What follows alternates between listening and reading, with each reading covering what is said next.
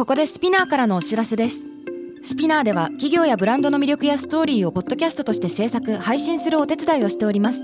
ポッドキャストを通してお客様とのタッチポイントの創出とエンゲージメントを向上させてみませんか？お問い合わせは概要欄の URL かスピナー .com のスピナーブランデッドポッドキャストからお願いします。Spinner.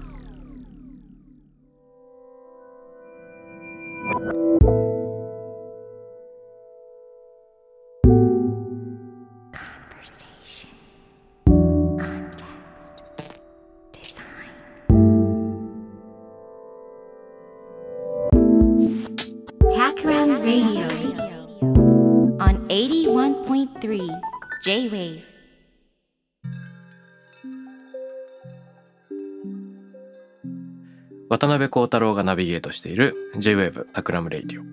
今回のゲストは先週に続いて株式会社ファーメンステーション代表取締役の酒井里奈さんです。今週もよろしくお願いします。お願いします。はい。いやー、ね、前回はいろいろ銀行時代の話から農大で勉強されてで、えー岩手とのつながりでスタートアップされてっていうこともいろいろお話しいただきましたけど改めてあの振り返ってそしてこのラジオの形でお話しされてみてなんか率直な 印象というか感想というか今どんなモードになってますでしょうか、そうですね。あの普段は振り返ることが全然ないので忘れちゃうし、うんで改めて話をしてご質問いただいて。よく続けてましたねって言われて本当だなって思いました。いやー10年長いですねそのそうそれがあるからこそねその技術が蓄えられたっていうのは今からわかるけど当時はうんあの何かにつながるかもわからない時間ですからね。そうですよね。なんか誰かとお話ししてた時に、うん。今の技術とかその美しい循環とかゴミゼロみたいなのを最初から考えてたっていうとすごくかっこいいけど、うん。実際、まあ、違うし、うん。あの流れと縁でこうなっててでもまあ実はそんなもんだよねっておっしゃっていただいて、うんうんうんうん。あそうだよなって、はい、いろんな人に言いたいです。こんなもんそんなもんですよってそんな最初からなんか思いつかないよねとは思いますね。うんうん確かに。何かこう、やむにやまれずゴミゼロにするしかないみたいなものとか、うんはい。その出会いの中で何かが見つかってしまったっていう意外に脇道にあったりなんか必要に迫られているもので生み出されちゃうことって多々あるような気がします。はい、僕自身もタクラムのそのが立ち上がったタイミングでたまたま創業メンバーの人たちとランチを食べて一回ランチ食べたその場で一緒に働いちゃうみたいなことになって、で今代表の田川っていう人と僕以外の当時のメンバーはみんななんか別の場所でもう卒業しちゃってるんですけどそんなことになるとはもう全然思ってなかったしで最初たまたま会社のしに初期やってきたなんか研修プログラムのオファーみたいなものがきっかけでやっぱ複数人のクリエイティビティを高めていくことの面白さみたいなのあるなみたいなのを思ってでそれが今勝手にコンテクストデザイナーとか名乗ってるんですけどそういう取り組みにつながっていて結構偶然とたまたま訪れた機会によって今の自分が作られてるなっていう思いがあります。はいはい、うん。なるほど。面白いですね。ね。はい、うんあの先週一番最後に、えー不遇の期間も長かっただけにうん。時代が追いついてくると焦燥感もあるってなんか話をされてましたけどはい、それだからこそ今いろいろ仕込んでいるとか新しいステップに向けて何か進められているのかなと思うんですが、はい。その今後10年のビジョンみたいなものよかったら聞いてもよろしいですか？はい、ありがとうございます。あの聞いてほしかったんです。うむ。なんか。ああのまあもともとファーメンステーションがやりたいことは、うん。未利用資源で使われてるものが当たり前になってる世の中にしたいうん。です。で私がそう思ったきっかけは、あのすごく地球環境に胸を痛めたとかうん。何か個人的なすごい経験があったっていうのとも若干違ってて、うん。どうせ使うんだったらそっちの方がいいじゃん。面白いじゃん。みたいなうんなんかそういう感じなんですよね。でもなかなかそういう世の中来ないなって思ってうんずっとやってました。で一番最初あの、まあ、休耕田で育てたお米とか、まあ、いろんな絞りかすが作ったものみたいな素材を作った商品を出した時に、まあ、普通は商品を作ってお店に置いてとか、まあ、オンラインで売ったりもするんですけどあのバイヤーさんとかと話すことが多いですよね。うんでその時に「ああいいですね」とか「米いいですよね発酵いいですよね」とかで「でどう肌にいいんですか?」うんうんうんうんとか「値段はいくらですか?」ってまあ当たり前だけど聞かれるんです。とか、まあ、さっきその百貨店とかでずっと朝から晩まで売ってましたって言った時も、うんあのまあ、お米から作ったエタノールが入った虫除けになるようなアウトドアスプレーを売ってたんです。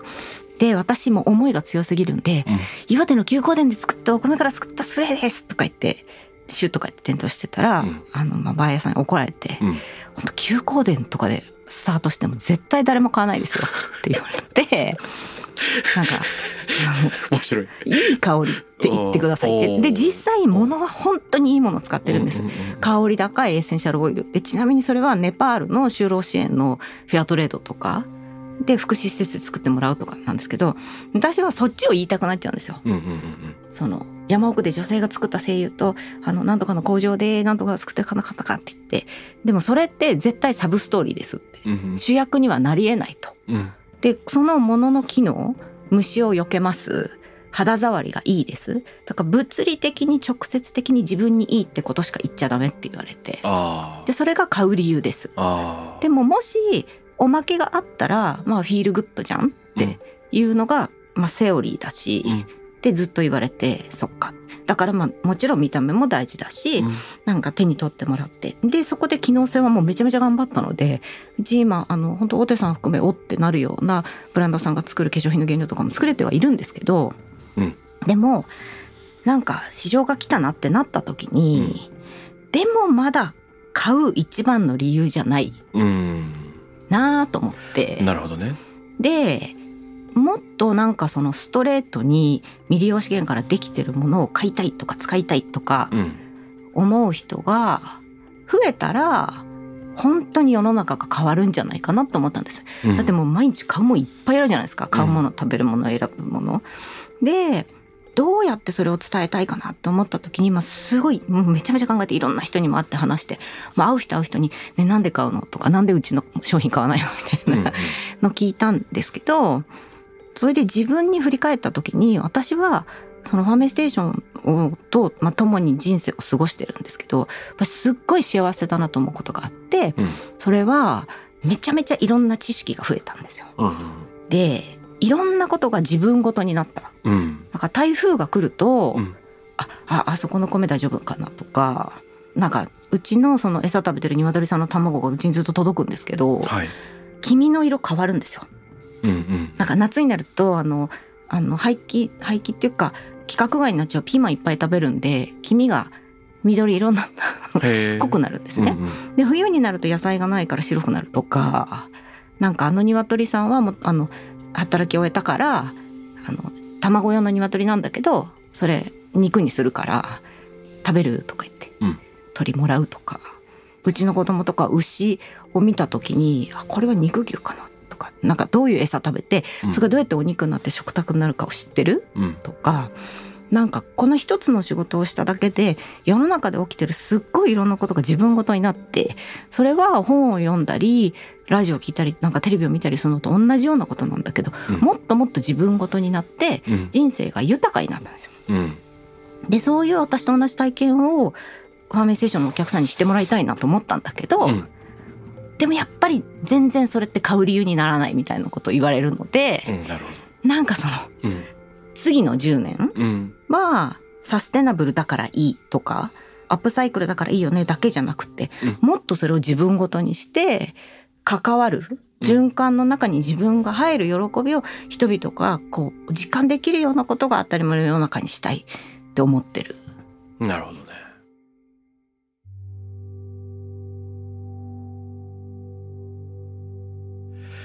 なんかあれですねあのもしお店で化粧品売り場だったらはい。なんか化粧品を買いたいと思っている人が来てるんだとしたら確かにその休耕田とかネパールの女性の話と自分が欲しいものに何のつながりがあるのかっていうののなんか理解が追いつかなくてはい。あのそ それを最初に言われてもなんかいや私は今どっちかというとハンドクリームを探しててねみたいな。はい。あのその結びつきの理解のコミュニケーションにすごい時間がかかっちゃうっていうのはなんとなく想像できますよね。はい。うん、だから説明が多すぎる。うん、だからどっちかというとそのまさにおっしゃったようになんか本を買うようにっていう話だったらその知識を求めているとか成長を求めているっていう人に向けたビジネスに、うん。たまたま化粧品とかが食品がついてくるっていう方がなんかいいかもしれないですね。ああなるほどね。そっちの方がなんかすごいニーズに合うっていうか。そっか飛び地が少ないですかね。なんていうかもうあらかじめ例えばその 循環型の社会に興味があるよとか。うん。ね、じ地域の自立分散に興味があるよっていう人に話したらものすごい食いつきいいわけじゃないですか。そっかはいはい。それはめちゃくちゃイメージできる気がしてきた。どうなんだろうんうんうん。うんそうですよねだその時に、うん循環に興味があるとかそういうことに興味がある人がその興味を満たせるものって多分コンテンツっていうか本とかう。はい。テレビとかもしかしたら旅はあったかもしれないけどあ、旅ですね。うん。もしかしたらお酒とかもちょっとあるのかなと思うんですけどあると思いますね。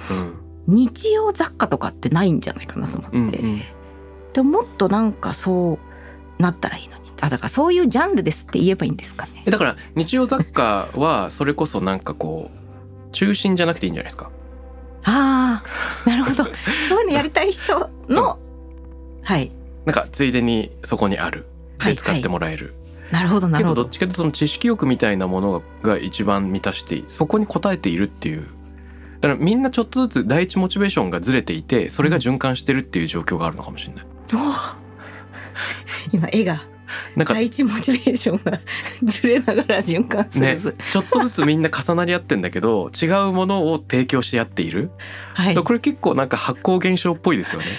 確かに。なんか微生物がお互いのいろんなアウトプットを自分のために有効活用しながらこれいいじゃんとか言ってなんか別のもの出して、はいはい。じゃあそれは僕がもらおうかなみたいなのをまた受け取ってはで独特ななんかバイオームができていくみたいな環境ができていくみたいな。うん、ああまさにあの代謝の図ありますよね。はい、はい。あのマンダラみたいなの、うん、あれですよね。あれですね。はい、うん。で意図せず自分が好きなものちょびっちょびって作りながら、はい。残ったものあじゃあこれやるわこれやるわ。そうそうそうそう。なんか副産物でリレーが起こっていくみたいな。るほど、な。うん。うちの作るものは副産物？あれ。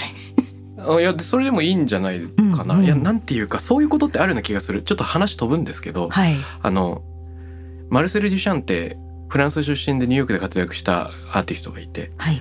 で1910年代20年代以降なんですけどそのよく知られているのがアンデパンダン展っていうなんか独立化協会美術展みたいなところに男性用の小便器を展示しようとして禁止されたうん。出展が叶わなかったっていう例があるんですね。はい。でこれみんな油絵とか出してるのにうん。一人だけどっかで買ってきた便器をドンって置いて展示しようとしたんですよ。であのーダメって言われて。で当時はそれは一大センセーションになったんですけど新聞に取り上げられる雑誌に取り上げられるなどしてうんあのーまあこれちょっと詳細話すと長いので省略しますが、はいあのそれマルセル・デュシャンがやったってみんな信じてるけど彼の名前では出てないんですね。うんアールマットってなんか他人の名前で出てて実在しない人の名前で。はい。でマルセル・デュシャン本人は結局似たようなことをやってるんですよ。つまり自分が作っていないものを活用して作品として見せる。例えばデッキブラシのようなものとか。なんか生活用品みたいなものを誰もがそれを作品と思わないかもしれないようなのをギャラリーの片隅にパッて壁に立てかけてブラシとか。で、えっと、作品と思わない人もいるかもしれないがそれが作品みたいなことに挑戦してた人がいるんですけどうん。彼のメインの作品群はあんまり誰も覚えてない。ブラシとか。はで自分の名前を出さなかった小便器についてみんな覚えている。で教科書に載っている。でなんかこういうことってたまにあるような気がすると思ってあの自分が打ち込んでいることと世の中で知られることはちょっとずれているパターン。はいはい。なんかちょいちょいあるんじゃないかなと思うんですよね。はい、うん、でえっとそれもそれもちろん一致してるっていうのが一番いいのかもしれないですけどね、世の中が必要とするものと自分たちがやってることの中心がわずかにずれながら、はいしかし大きなリレーの中にいる循環が起こってるっていう出来事ってなんかあり得るんじゃないかなと思いました。うん、うねりの中が一緒だったら正直どっちでもいい。そうそうそうそう。はい。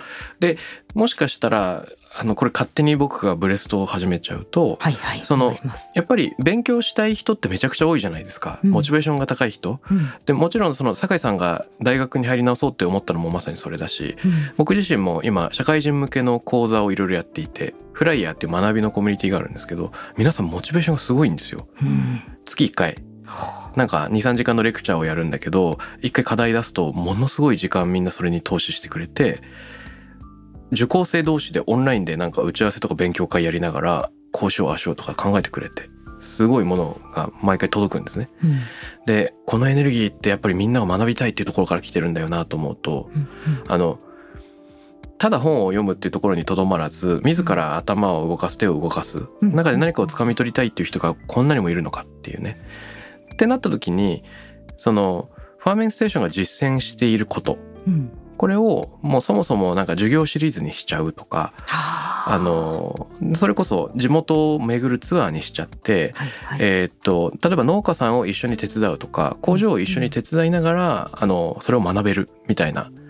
つまりなんかローカルツーリズムスラッシュファーメンステーションの循環型社会を垣間見るうん。あの学びのツアーになっている。でそこには当然そこから作られたあの食べ物とかお酒農家さんが作った卵で作ったオムレツですよとか、はいはい。あのこのワインですよとかはい。でもちろん使われている消毒スプレーからうん。ウェットティッシュなんかも用いられていてそれは全体で見ると学びと体験なんだけどうん。そこの副産物としてその種々のプロダクトも含まれているっていうのはなんかあり得るんじゃないかなと思いました。なるほど。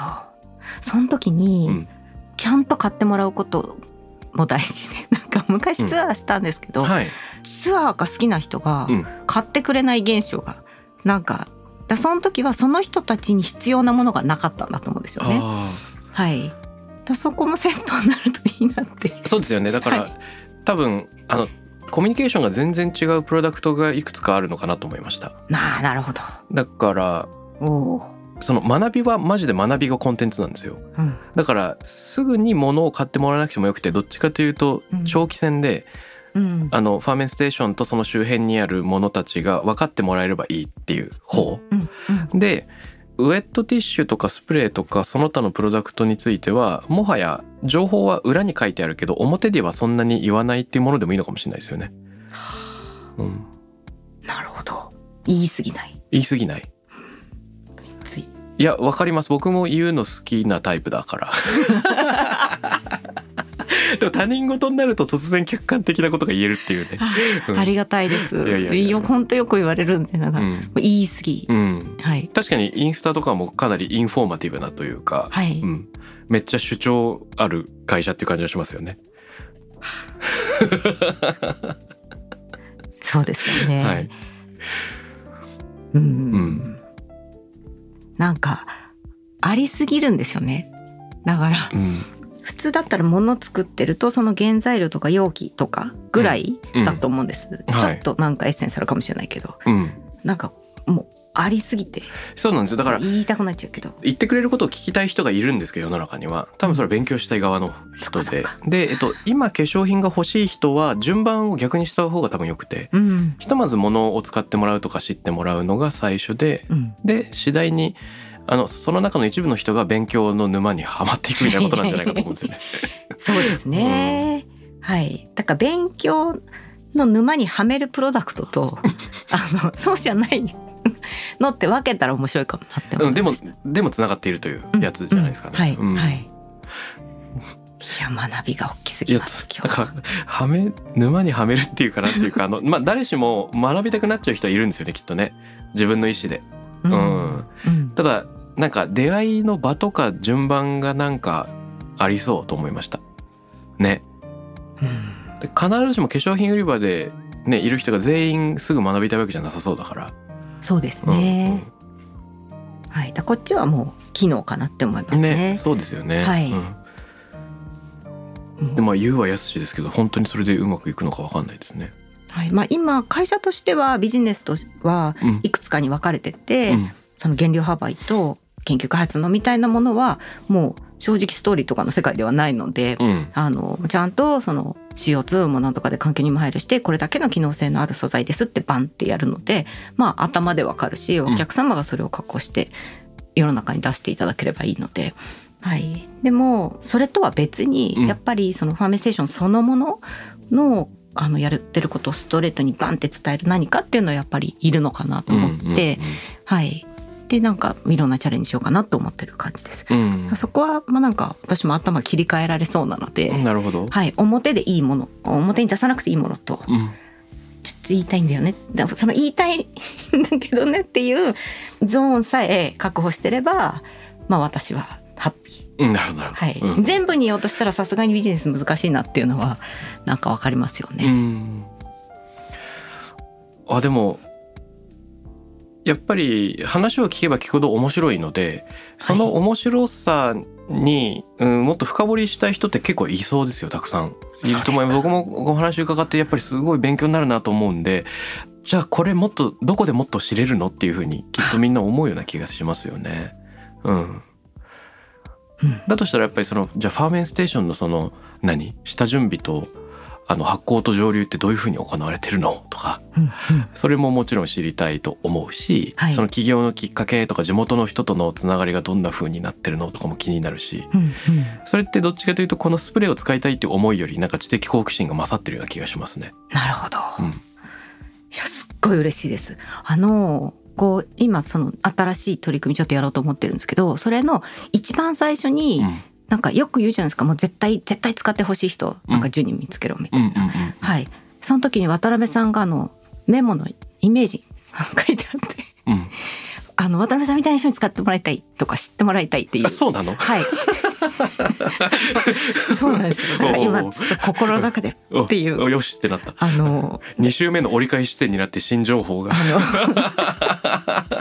なんかやっぱり知ってほしい人うん。知的好奇心っていうのをすごく大事にされていてそれをさらに自分だけじゃなくていろんな人に伝えようとされてる人とかが面白いって思ってくれたらそれは本当に面白いんじゃないかなと思って、うん。私だけが面白いって思ってるわけじゃないと思ったので、うん。いや本当ちょっとあの来ていただきたいです。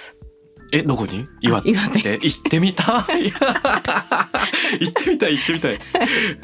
手軽バージョンで浅草の研究開発拠点もあるんですけど、ははい。い、そこも超楽しいです。よ。本当ですか？もう毎日なんか謎のものが発行されてるので、うん。あの朝会社行って「今日何発行してんですか?」とか言って勝手に開けちゃうんですけど。怒られないですかそれ？あと、うん、多分そろそろ怒られます。はい、なんか絶対開けちゃいけない冷凍庫ってあるらしくて。うん。鍵かけるってこの間言われて。あ そっかそっかすみません。なるほど、はい。えーめっちゃ興味あります？はい、うん。いらしていただきたいです。すごいすごい。それなんかせっかくだったらなんか数人の変な人集めていきましょうよ。あぜひです。ね。はい。そのなんだろうそれこそなんか超相対性理論っていうポッドキャストの3人ははい。みんな好奇心の塊みたいな人だしそういうパターンでもいいかもしれないし。例えばタクラムのタクラムの中のチームで C&R っていう人たちがいるんですけど、はい。あのコミュニティ作りとか情報発信をメインでやってる人たちがいてであのなんか取材させていただくみたいな感じもあるかもしれないし、あうん、ありがとうございますね。フルコースでいろんなもの仕込んでおきますんで。本当ですか？すごい。発行ししたこれがみたいな。のうん。見てわかるので、うん、可愛いですよ。あとはえあのー小倉平久さんとかドミニク・ジェンさんとかとはつながってますか、えっと平久さんとは一回イベントでうん、ご一緒したことがあるくらいで。なるほどなはい。るほど、でもお店楽しいですよね。あね楽しいですよね。はい。うん、やっぱりその発酵ブームが訪れる前から発酵に打ち込んでいる人たちつながりがありそうですね酒井さんとそうですよね。平久さんそうですよね、うんうんうん。うん金トークがね。銀トーク。はい。なるほどです。はい。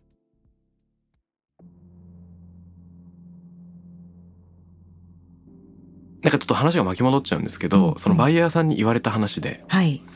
自分にどういいかっていううんのが大事なんだよっていうってつまりどういう機能性があるのかとかうん。あの安いかどうかみたいな話が大事なんだよって言われた時に、はい。そのこれってどれだけ変わりうるんでしょうね？逆に言うとそうじゃないモチベーションで人が物を買ってるって何があるんでしょうね？うん。あのそうですね。アクセサリーとか。おおあ効果効能でない何かっていう意味？はい、うん。まあ見た目もそうだけど、はい。でまあ見た目と背景うん。どっちを優先するかとかじゃないと思うんですけど今やっぱり一般的にファッションとか化粧品とか、まあいろんなものっていうのは主なやっぱり当然の機能ってあるじゃないですか。化粧品だったらお肌を良くするだし、うん、アクセサリーとかだったらまあ見た目かなんか可愛く見えるとかもそうだと思うんですけどはい。で同時に何からできてるかとか誰が作ってるかなんでやってんのかとかでもそれはなんか2番目って絶対言われてて、うん。でこれが上に来るかどうかわかんないけどせめて並んだらいいなとかあと物を選ぶ時のスクリーニングの時の最初に、うん。そのスクリーニングのが来てもいいんじゃないかなって思ううん。ですよね。うん、私割と身の回りで持ってるものはそういうものが多いんですけど、はい。このハイプラから作りましたっていうアクセサリーとか、うん。あのお友達のブランドですけどあのエチオピアの人々が作ってるレーザー製品を使うとか買う時にそういうのからまずなんかスクリーニングしてそこから選ぶみたいなのをするんですけど、なるほどそうなったらいいなとは思います。ど。なるほどですね。でもなんかそれって別に前から言われてるようなエシカル商品をしましょうっていうのともなんかちょっと違うんですけど、それが何なのかはうまく言えなくって。あの先日デンマークの人に教えてもらったんですけどデンマーク今オーガニック食品の普及率が世界で一番流通量というかあの40%の農作物だっけながオーガニックで、で日本はお米に限ると0.1%とかなんかそういう大きな開きがあると。うん。でこれどういうふうにそのオーガニックが広がるようになったのかとか、まあ、今どのくらい広がってるのかって話を聞いたらうん。あの地元ではあ日本だと余裕がある人お金に余裕がある人がオーガニック食品を買うっていうふうに思われているけれども、うんあちらではブルーカラーの人も含めてもういろんな人が自分のなんか生活のチョイスとしてオーガニック食品を買うのが割と当たり前になっているっていう話をするんですね。うんでそこまで普及するにはやっぱりコストも下げなきゃいけなくてでコストを下げるのはどうやったかっていうとあのなんか面白い順番となんか魔法のトライアングルってなんか呼ばれてるのがあるらしいんですけど順順番何かっていうとはい。デンマーク人が毎朝必ず飲む牛乳から着手みたいなのがなんかあったらしくてはあ。でなんか酪農家勇気のある挑戦オーガニックにやをやってみようっていう勇気のある酪農家とお金を貸す決断ができた銀行とそれを制度化素早く制度化する政府のこのなんか魔法のトライアングルがうまくつながることによって、えーどんどん広がりうんそのためのなんか税制とか補助金とか多分特区みたいなのができたのかよくわかんない。ちょっと詳しく調べてないんですけどそれがきっかけになって、えっと、生活必需品の中にオーガニック食品が組み込まれるっていうところをきっかけに社会基盤ができていきうん。他の農作物にも広がっていったっていうことがあるらしいんですよね。で今デンマーク大使館のウェブとか見るとオーガニック食品があのやっぱりデンマークの一つのその特徴ですっていうのが自然エネルギーとかの他にガンガンでこう挙げられていてはい。あ国を挙げて頑張ってることなんだなっていうのが伝わってくるんですよね。うんうん。もしかしたらそのこういう自分たちのプロダクトだけで解決するっていうよりもなんかうんね他の団体とかはい。なんかネットワークの中でうんえっ、とよりなんて言うんでしょうかその物が作られる背景を意識しながら消費するみたいなのってなんか一社だけでできること以外になんかありそうだなと思って。確かに。うん。そうですね。あの今うち B コープという認証を取ってるんですけど、まあ、はい。B コープってパタゴニアとかオールバズが取っててあのビジネスもやるけど、まあ、地域とか環境とか従業員にもいいことしようねみたいな会社なんですけど、うん。そういう人たちでグローバルにはやっぱり集まって塊になって、うん。こういうビジネスを常識に変えていこうとかでうん。日本でもそういうムーブメントができてるんですけど、はい。そういうのも一つだろうし、うんそれこそ政府とかが何かを調達するときに CO2 のこと考えたらこっちの方がいいから優先して使いましょうとかなんかそういう政策があるとか同じようなことを考えてる事業者さんと塊になってっていうのはやるべきですよね、うんうん。やるべきだなって思いました。ねうん、なんか自分たちだけで頑張ってるみたいな気持ちになってたなと思って、うん。はい。これ戻ってもうブレストですよ。早いんでブレストすぐですねすぐ考える。はい。うん、なんかいやだからもしかしたらいくつかの企業でとか、うんあのそれこそ行政ととかなんか大学ととかいろんなつながりがあり得るのかもしれずはい。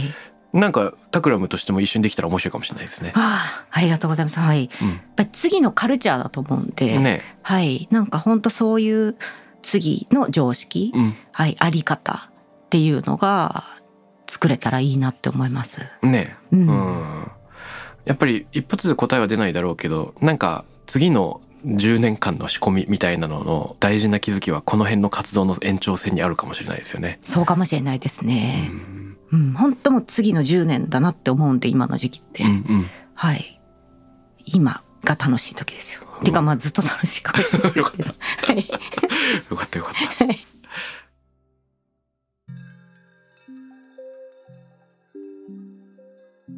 あのこの番組ではですねリスナーの方にその問いかけ投げかけみたいなのを毎回ゲストの方からいただいていて、うん。ハッシュタグで皆さん答えてくださるのではい。よかったら酒井さんからもリスナーの方と一緒に考えたいことはい。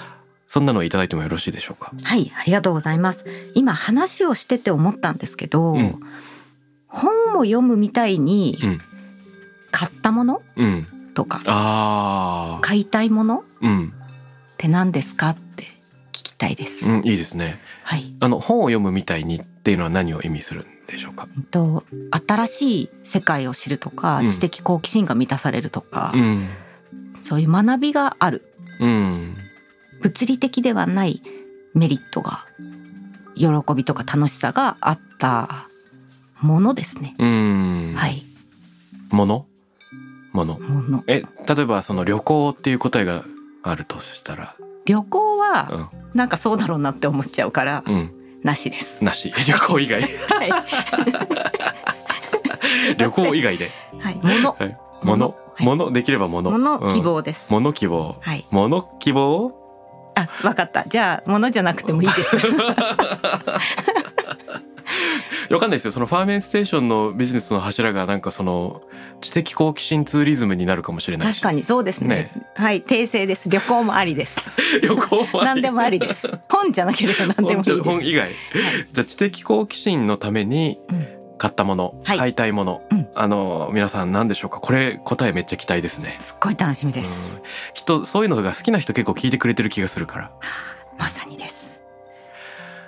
あーなんか道具とかもありそああ、はい。う、うん、なんか料理のための道具とかねギア。あそうですよね。うんキャンプのための道具とか、はいはいなんかこう体験自分の体験を広げるもの、うんうん。ねっていうのがいろいろあるからありますあります。うん南部鉄器とかそうです。おおどういうことですか？はい。あの岩手、うんうちの工場ある岩手はあの欧州市は南部鉄器の産地で、で作ってる人も知ってるので、うん、もううちのキッチン真っ黒ですけど、うん、ぱりなんか育てる喜び、ああもう絶対100年使えるって分かってるし、でずっと大事に使ったものには風格が出ますって言われたので、うん。風格作ろうと思って、大事に育ててお素晴らしい。使ってます。いいですねそういうの。はい。おーこの問いの答えはめっちゃ期待大だな。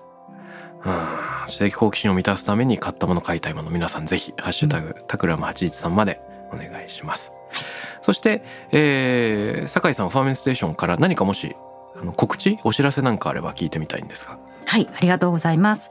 えっ、と今あの幕開けでクラウドファンディングをしています。うんでズバリあのまさにさっき話した次の10年のためうんのチャレンジです。うんでこれがうまくいきますようにと思っていて、私たちが考えていることを次の10年に目指す社会がどこまで受け入れていただけるかっていうチャレンジかなと思ってます。で何をしたかというと、うんリンゴだったサニタイザーっていう名前なんですけど、はいあの、リンゴは普通食べたりジュース、お酒になるのが主役です。で、搾りかすは主役じゃないんですけど、その子を主役にしてですね、うんリンゴだった搾りかすくんが、うちの技術で生まれ変わり、で、除菌スプレーになるんです。で、除菌ってなんかみんな嫌なイメージやっぱあるじゃないですか。まあ、ネガティブな。でも、楽しく、うん。で、ほのかにリンゴの香りがする。これは本当技術的なイノベーションで、うん。技術も楽しめるしあの1本使うとリンゴ1.3個分のゴミがゴミじゃなくなるみたいなそういうなんていうか社会活動をうん。皆さんでやるっていう取り組みとして、うん。あの商品とか。あとそういえばさっき話したあの体験もプログラムにあるので。はい。はい。なるほど。はい。いいですね。はい。早速じゃああれ？これ体験どんな体験なんですか？えっと、2種類あって、はい。あの東京の浅草に研究開発の拠点があるのでそこにいらしていただいて発酵とか蒸留をお見せします、うん。私もご説明をして、うん。っていうのとあともうちょっと頑張って来ていただける方には岩手ご案内しますのおで、おはい、岩手の工場で、すごい。はい、プクプクしてるのを見ることができます。はおお素晴らしい。い、このクラウドファンディングいつまでですか？5月の前半です。おおじゃあまだ大丈夫なので、はい。えーなんて検索したら出てくるでしょうか？はい、えー、幕開けでリンゴだったサニタイザー。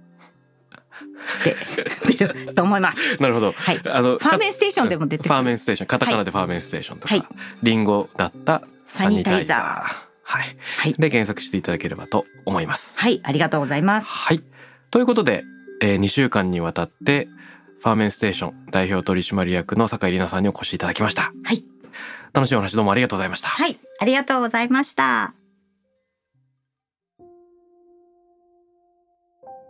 タクラムレディオに関するメッセージや感想は、ツイッターから、ハッシュタグ、タクラム813をつけてつぶやいてください。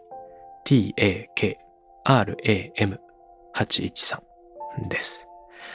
また、僕、渡辺幸太郎への質問や相談などは、ツイッターのダイレクトメッセージからも受け付けています。番組オフィシャルアカウント、アットマーク、タクラム813をフォローして送ってください。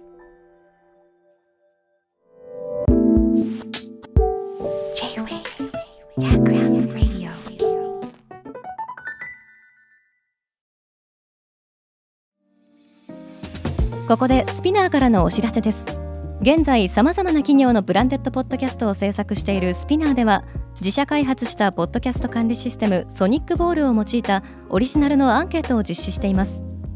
リスナーの属性データを可視化することで御社のニーズに合わせたコンテンツ制作が可能になります。スピナーホームページ内のコンタクトよりまずはお問い合わせください。